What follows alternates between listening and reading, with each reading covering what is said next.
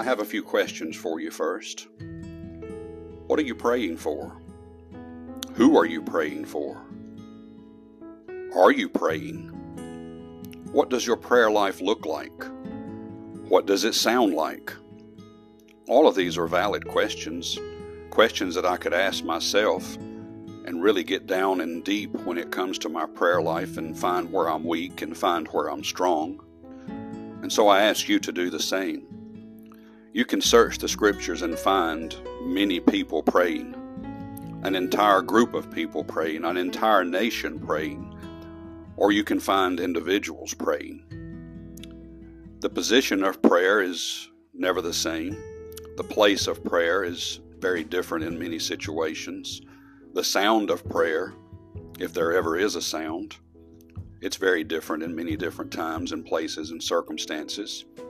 So I ask you to really evaluate and take note of your prayer life and all of these questions that I've asked. We know that Jesus himself gave the instructional prayer, Our Father which art in heaven, and we know that he himself offered up the prayer for us in John 17. We know that he was asking the Father to take care of us when he departed all of which had committed into his hand. And yes, we know that there are many individuals in the Bible who took time to pray. And I call one to your attention.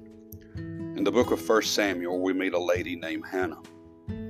It says in verse 13 of chapter 1 Now Hannah, she spake in her heart. Only her lips moved, but her voice was not heard. And it says this that the priest, Eli, thought she had been drunken. And Eli said unto her, How long wilt thou be drunken? Put away thy wine from thee.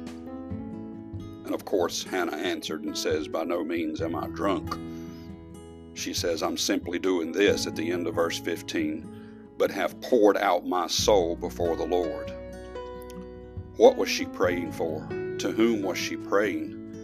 I think we can tell what it looked like and what it sounded like. It was quite intense. Verse 26 And she said, O my Lord, as thy soul liveth, my Lord, I am the woman that stood by thee here, praying unto the Lord.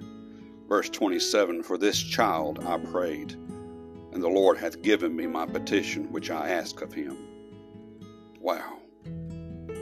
What does your prayer life look like, sound like?